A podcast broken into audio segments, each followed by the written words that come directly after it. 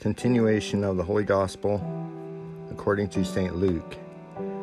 At that time Jesus took unto him the twelve, and said to them, Behold, we go up to Jerusalem, and all things shall be accomplished, which were written by the prophets concerning the Son of Man.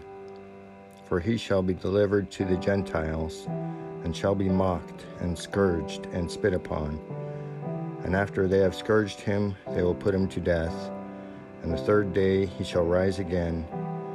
And they understood none of those things, and this word was hidden from them, and they understood not the things that were said. Now it came to pass, when he drew nigh to Jericho, that a certain blind man sat by the wayside begging. And when he heard the multitude passing by, he asked what this meant. And they told him that Jesus of Nazareth was passing by. And he cried out, saying, Jesus, son of David, have mercy on me. And they that went before rebuked him, that he should hold his peace.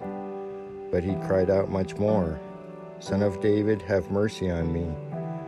And Jesus standing commanded him to be brought unto him.